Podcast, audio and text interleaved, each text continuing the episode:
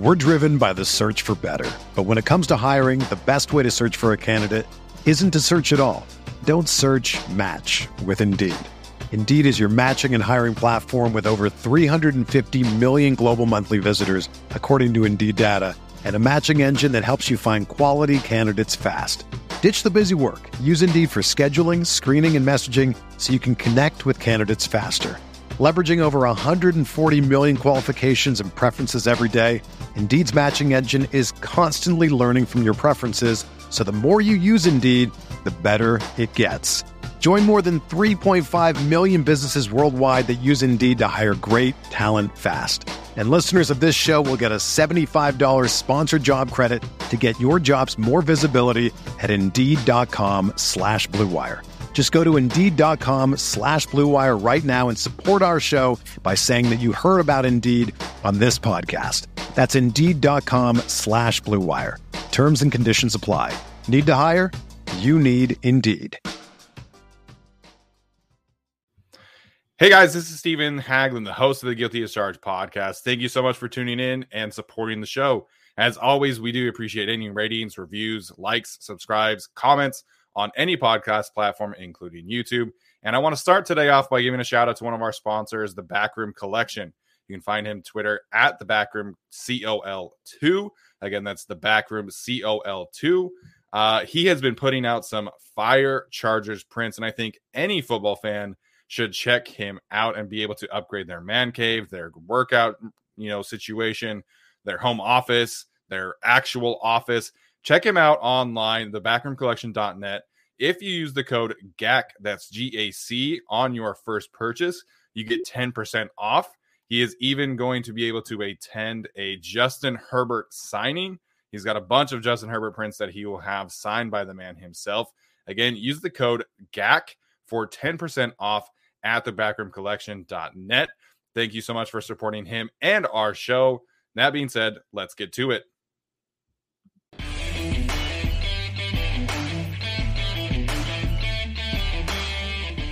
Hello, everyone, and welcome back to another episode of Chargers Analytics with Arjun. And boy, do we have some things to talk about today. So, I'm recording this on Tuesday morning, the day of the trade deadline. And uh, right as I, right before I was about to hit record, I just found out that Melvin Ingram was going to the Chiefs, unfortunately. So we know the Chiefs are going to slightly improve their pass rush. I don't think Melvin Ingram's the same player he once was, but nonetheless, he should be a helpful addition to that to that team. But like I said, it is the trade deadline today. Um, I'm recording this at 10 a.m. So at 4 p.m. in about six hours, we'll know if the Chargers made any moves.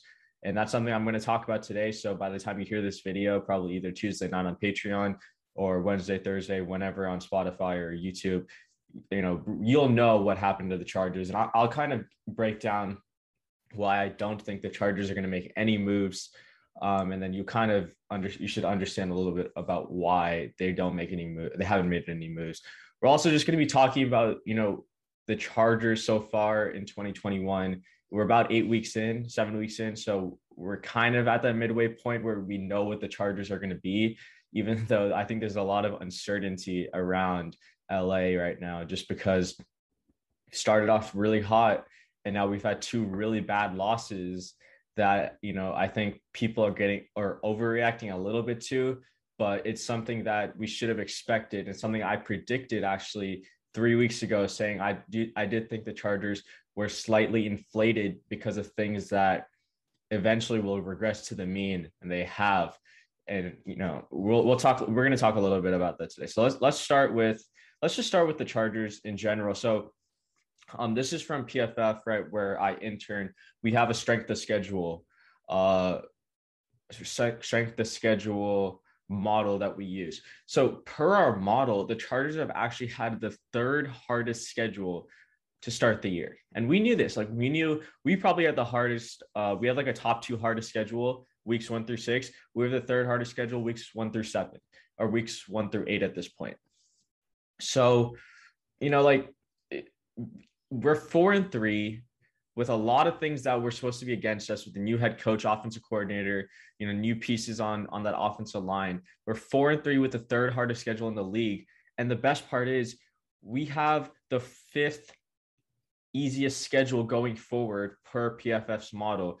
PFF's model also ha- has us making the playoffs 58% of the time, winning the AFC West 26% of the time.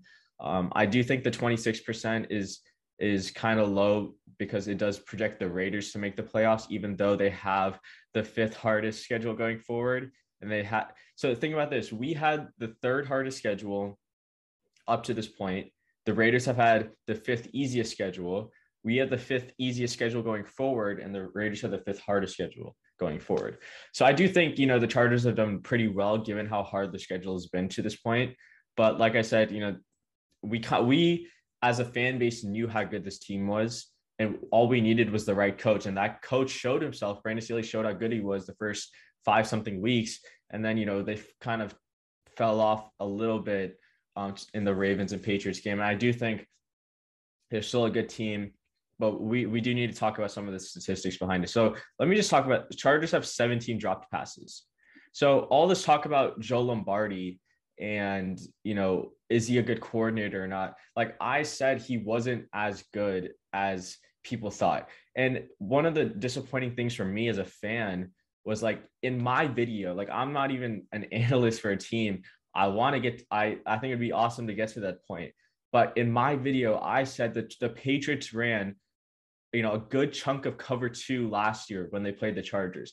Like they played almost an equal number of snaps of cover one, three, and cover two. And for Justin Herbert to go on the stand and say, "Oh, we didn't expect cover two, even though like they played that against you last year. Yeah, they've been a single high safety team running cover one and three this year, but they played cover two last year. And for you to not expect that is, you know, it is concerning. And I, I wonder if it's the inexperienced staff, you know, like Kevin Koger, uh, guys like him, Derek Foster, Shane Day, Joe Lombardi, like haven't really had as much experience in like an enhanced role. Um, you know, like Frank Smith also, but like he's more on the offensive line, so I don't know how much he has input with in the game plan. Um, but yeah, it is a bit concerning that they didn't expect a lot of cover two, right? I, I, and another thing that you know I I've I've been trying to think about like why the Chargers offense hasn't looked that good, and like in certain situations, it feels like Joe Lombardi isn't scheming up good things. The Chargers have not been have not been good against the blitz. In 2020, they had about a 0.148 EPA per play versus the blitz. Remember, EPA stands for expected points added, and it's a good measure of efficiency for an offense and defense. The Chargers ranked like right outside the top 10 uh, versus the blitz per EPA per play. In 2020, they have a 0.002 EPA per play versus the blitz, ranking 17th. So right about average, slightly below average versus the blitz.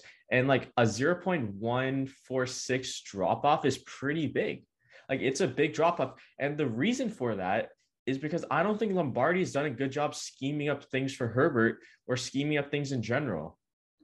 Like I, I talked about this two weeks ago. Like the, the whole idea of having this matchup based offense is basically saying, okay, we expect our receivers to go win one on one matchups, right? Like we think that they can win their one on one matchups a majority of the time. Well, the Chargers have the seventh most contested targets in the league, the seventh most. And so that's telling me that, okay, Joe Lombardi is saying, okay, Keenan, Mike, you go win a route. Even if you're not open, we're to get it to you because we believe. And okay, that's a that's a strategy that could work, but like you're relying so much on players winning one-on-ones, the defense is eventually going to win. And when they do win on those first and second downs, you're left with these third and longs, which the Chargers just can't you know, it's not sustainable to convert third and longs every single drive. And so, you know, those are some things where I'm like, you know, why, like, where have the where has the Chargers offense gone? And it's it's just been a lot of contested targets. Um, the average depth of target for the Chargers, they rank 21st right now at 8.4. 8.4. Like ranking 21st in average depth of target is is crazy to me. Like the first six teams, the Ravens, the Bills, the Saints, the Raiders, the Broncos, and the Rams, all all six are five of, of those six teams minus the Broncos are playoff teams, and they rank first in average depth of target. Now, I'm not saying you have to chuck it down the field every time. And in fact, teams are playing a lot of two high coverages versus guys like Herbert and Mahomes to take away those deep balls. But there, it it just seems like there's no aggressiveness anymore, and it's I don't know if that's on the players. I don't know if that's on Joe Lombardi, the offense. I don't know who it's on, and I think that's the issue that we really don't know who to blame, even though it's it's a collective effort. But when I'm watching that Patriots game, I'm like, there's no, it doesn't seem like there's any creativity. And, you know, it's just a lot of spot concepts, like dig concept. Like there's, I feel like Shane Steichen schemed players open better. I like that was my opinion. And obviously Lombardi can change my opinion as the season goes on. But, you know, there, there does need to be some improvements. And one of the things is they need to stop running these damn wide receiver screens, guys. I'm sorry.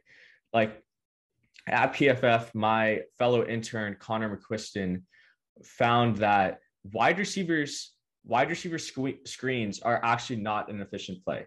As you can see, they are the least efficient screen play out of the four screens you can run, such as tight end screens, running back screens, slot receiver screens, and outside receiver screens.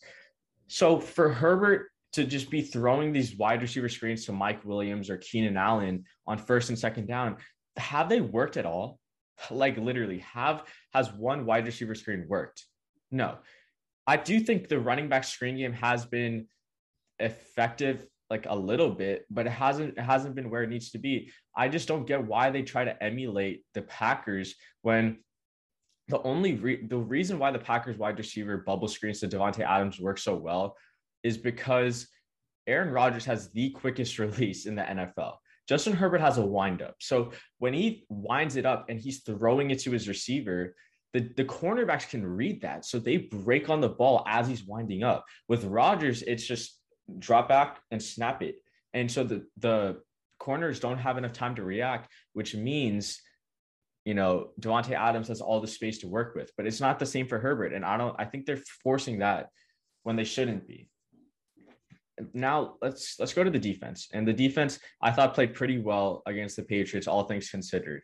So in this graph, we're looking at defensive play action. So e- we're looking at EPA per play when it when the offense runs play action versus uh, a defense's rush EPA per play allowed. So as as we all know, the Chargers have the worst run defense in the league per EPA per play. I thought they played a, a little bit better with Justin Jones, but you know the Patriots still ran for 140 yards. I don't care that it was like 3.8 yards per carry, the Patriots were able to get 140 yards on the ground.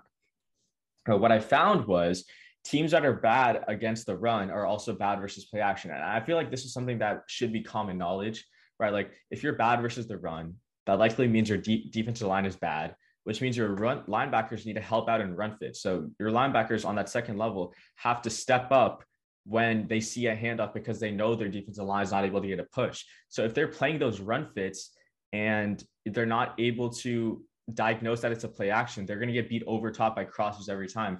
And that's what the Patriots did versus the Chargers on that last drive.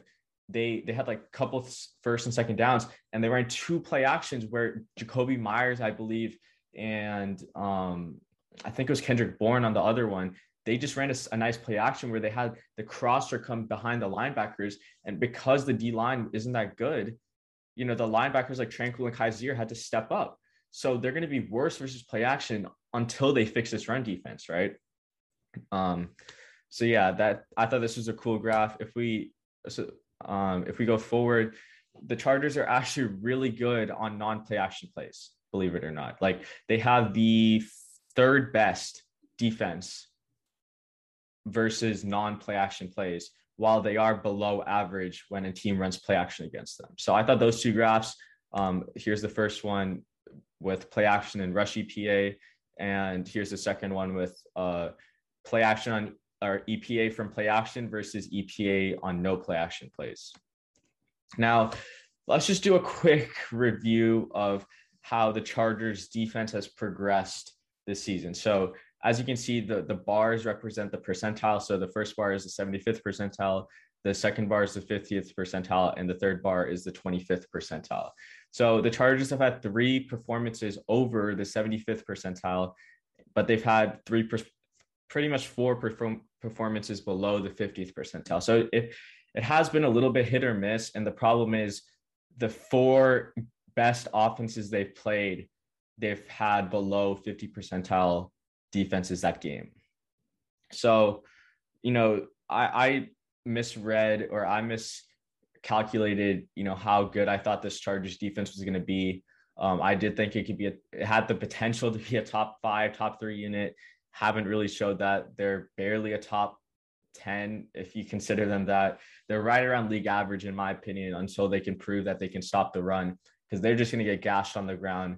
And like my previous graph showed, once you get gashed on the ground, uh, it makes running play action so much easier for opposing offenses. Now, the offense. The offense, like I said, has been good, but they've fallen off these past two weeks. So they've had uh, two performances over the 75th percentile, which were important because we needed those performances to win against the Chiefs and the Browns. But they've had pretty much three slash four performances below the 50th percentile. And even that Raiders game, like they played well. They had a, they had a couple drives where they looked really good, and then a couple drives where the offensive line didn't hold up, where the play calling didn't look that good. All right, uh, guys. So last thing I wanted to go over was looking at Justin Herbert's passing map versus Matthew Stafford. So um, I'm sorry that it doesn't have the names, but the left the left passing map is Justin Herbert, and the right passing map is Matthew Stafford. The, the major problem I think I have with Lombardi is he's forcing Justin Herbert to make a ton of throws outside the hashes, which Herbert has the ability to do. Don't get me wrong. Like he has you know, one of the best arms in the NFL. He can make any throw in the book. But throwing over the middle is much more efficient than throwing to the sideline. And it, you know, it's it should be like a common knowledge thing because like you're throwing to the sideline, you need to put more velocity on the ball. There's a lot of there's a higher chance it gets picked off, which we've seen. And you know, that's that's something that McVay hasn't forced Stafford to do. If you look at like Stafford's like distribution of targets, it, there's a ton of stuff over the middle. While for Justin Herbert, all his stuff is concentrated to the outside. Like, look at all of these targets and completions he's been forced to throw outside the hashes, while you know uh, Stafford has had an MVP type season, taking those routes over the middle. And to me, this is the biggest thing that the Chargers need to improve. And I think there's a lot of throws to the outside which Herbert could make, but it is it's tough and it's not as efficient as throwing over the middle. And I don't know if it's if it's a design thing or they're just taking away over the middle stuff by playing two high coverages versus Herbert. But it hasn't it hasn't worked the last two games, and that's something they have to improve on if they want to be contenders this year. Um, and yeah, so those were that's what all the data stuff I had to talk about. Now let's talk about the trade deadline just a little bit because I know this video is a little bit long. The Chargers will not make a move in, in the trade deadline. That's my prediction. And I'm like I said, I'm recording this at 10 a.m. Trade deadline is in six hours. The reason for this is they're not a team built to win a Super Bowl. And if they were, they would be making a move, in my opinion. The reason I say they're not going to make, they're not built to win a Super Bowl is they entered the season with Storm Norton as their backup swing tackle. And teams that are going all in don't do that. Like teams that are going all in have quality depth at important positions where the drop off is heavy. Offensive line, cornerbacks, edge rusher, and receivers. The Chargers are too deep at receiver with Mike Williams and Keenan Allen. They have no depth on on that offensive line. They really don't have any depth at that cornerback position. And so they're not all in this year. If they started six and one, I would be I would be pushing for them to go and trade for someone. But they're four and three, coming off two of the worst losses of the season, and they've gotten exposed by two really good head coaches with really good defenses. And so they're not ready to go all in. Akiem Hicks, that's a pipe dream. Fletcher Cox, that's a pipe dream. If you expect them to go trade for, if they trade for those players, I will eat my words and I will like issue an official apology. But they are not ready to go all in this year, and that's okay. Like they are pl- legit playoff contenders. They are not Super Bowl contenders. And as much as I hate to say that, that is what the data shows. That is what the truth is. And you know, this offense isn't like the expectation wasn't that this offense is going to be a top of the league offense in year one, right? Drew Brees never picked up the Saints playbook until two years into his uh, Saints career. So, with that being said, you know, I had a conversation with Brad Spielberger a couple couple weeks, months ago, and he, I mean, we talked about this all-in idea. And teams don't go all in until the third year of a QB's rookie deal. Look at Josh Allen, traded for Stefon Diggs. Look at Kyler Murray, JJ Watt, AJ Green they don't make all in moves until the third year of a QB's rookie deal, which is next year. So I don't expect the Chargers to be active at the trade deadline. It won't surprise me if they make a move if someone gets cut, but don't expect them to trade for anyone. And if you're hearing this and they haven't traded for anyone, now you know why.